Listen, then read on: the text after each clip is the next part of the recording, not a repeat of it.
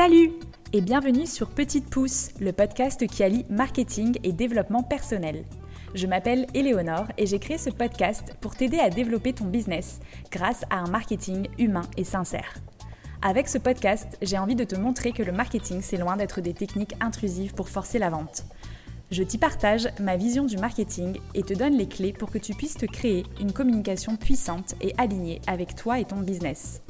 Et comme je suis passionnée de développement personnel, je te partagerai également les réflexions, clés et astuces que j'apprends chaque jour pour t'aider à évoluer et vivre ta meilleure vie.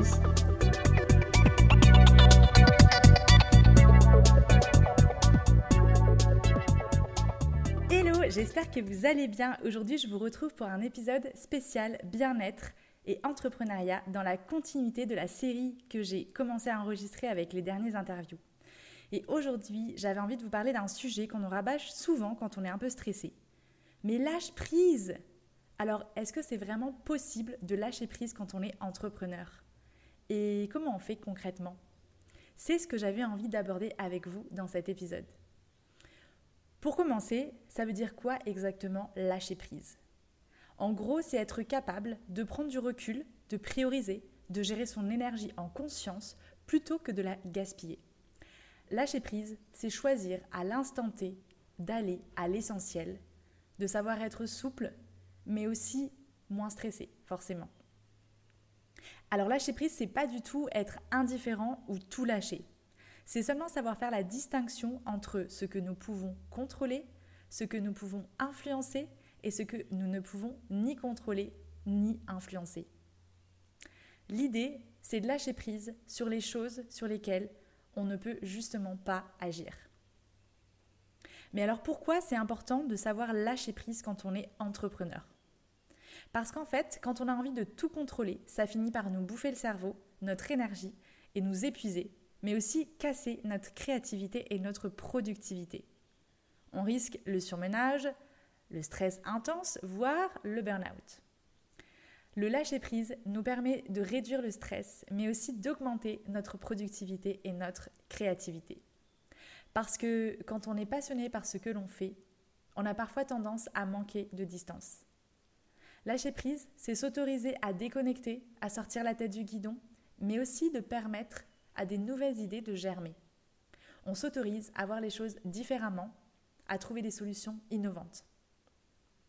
Alors maintenant qu'on a vraiment envie de lâcher prise, comment est-ce qu'on fait concrètement pour lâcher prise justement? La première étape, ça va être d'identifier les sources de stress dans ton business. Est-ce que c'est les objectifs que tu te fixes qui ne sont pas atteints? Est-ce que c'est la pression des délais que l'on te met ou que tu te mets? Est-ce que c'est la comparaison à d'autres entrepreneurs? Qu'est-ce qui te stresse le plus? Prends le temps de tout noter. La deuxième étape, c'est de prendre conscience des choses sur lesquelles justement on n'a pas le contrôle. Par exemple, si tu te fixes un objectif sur lequel tu n'as pas le contrôle, tu risques de te prendre la tête pour rien. Alors, au lieu de te fixer des objectifs qui dépendent des autres, fixe-toi des objectifs qui dépendent seulement de toi. Imaginons que tu veuilles développer ta visibilité en ligne et que tu veux atteindre un certain nombre d'abonnés. C'est typiquement quelque chose dont tu n'as pas le contrôle. À la place de ça, tu peux par exemple te fixer un nombre de posts ou de publications que tu vas faire chaque semaine ou d'interactions que tu vas pouvoir mettre en place avec d'autres comptes chaque semaine. Ça, par exemple, ce sont des choses que tu peux contrôler. Le nombre d'abonnés, ce sera juste le résultat des actions que tu auras mis en place sur lesquelles, justement, tu as le contrôle. Alors que le nombre d'abonnés, tu n'as pas le contrôle dessus. Donc fixe-toi plutôt des objectifs par rapport aux actions à mettre en place que tu peux contrôler plutôt que des résultats à atteindre que tu ne peux pas contrôler. Une fois que tu as pris conscience des choses sur lesquelles tu n'as pas le contrôle, ça va être beaucoup plus facile de prendre du recul par rapport à ces choses-là. Le troisième conseil, c'est de te détacher du perfectionnisme. Comme j'aime le dire à mes clients, il vaut mieux fait que parfait. C'est un mantra que je me répète souvent parce que moi-même, je suis une ancienne perfectionniste. Avec le temps, je me suis rendu compte que les 10% entre le très bien et le parfait, c'était ce qui me prenait le plus d'énergie et ce qui me rapportait le moins de valeur sur la finalité.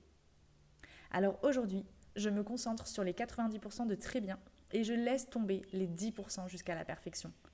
Parce qu'en fait, on n'arrive jamais à la perfection. On a toujours quelque chose à améliorer, à modifier, à ajouter.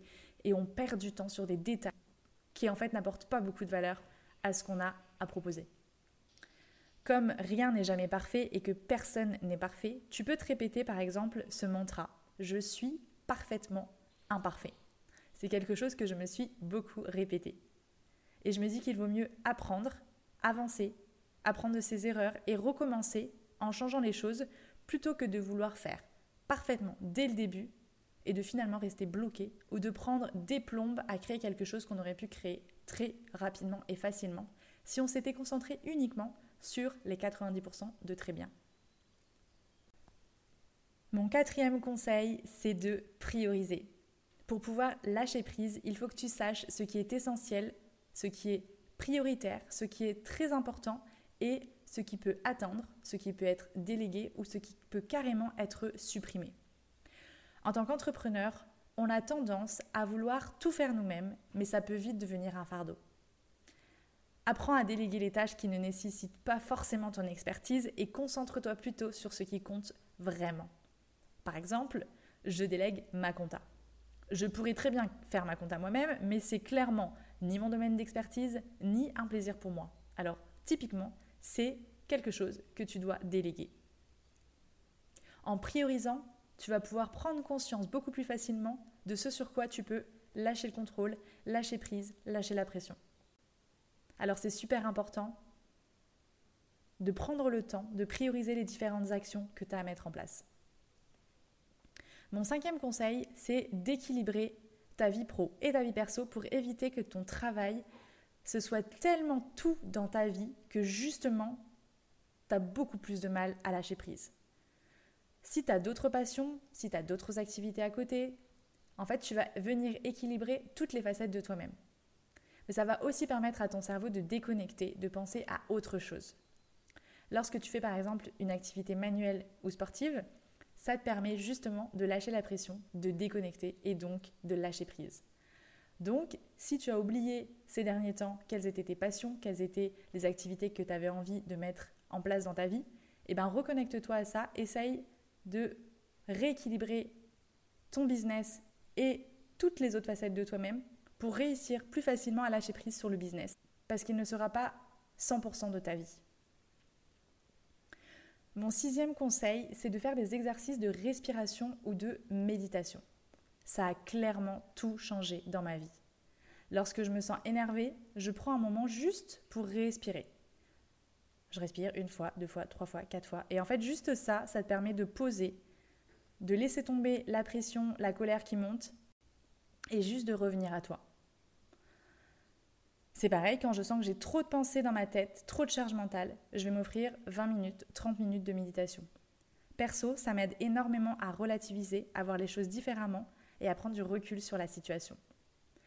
Et après quelques minutes de respiration ou de méditation, tout a l'air toujours forcément moins grave.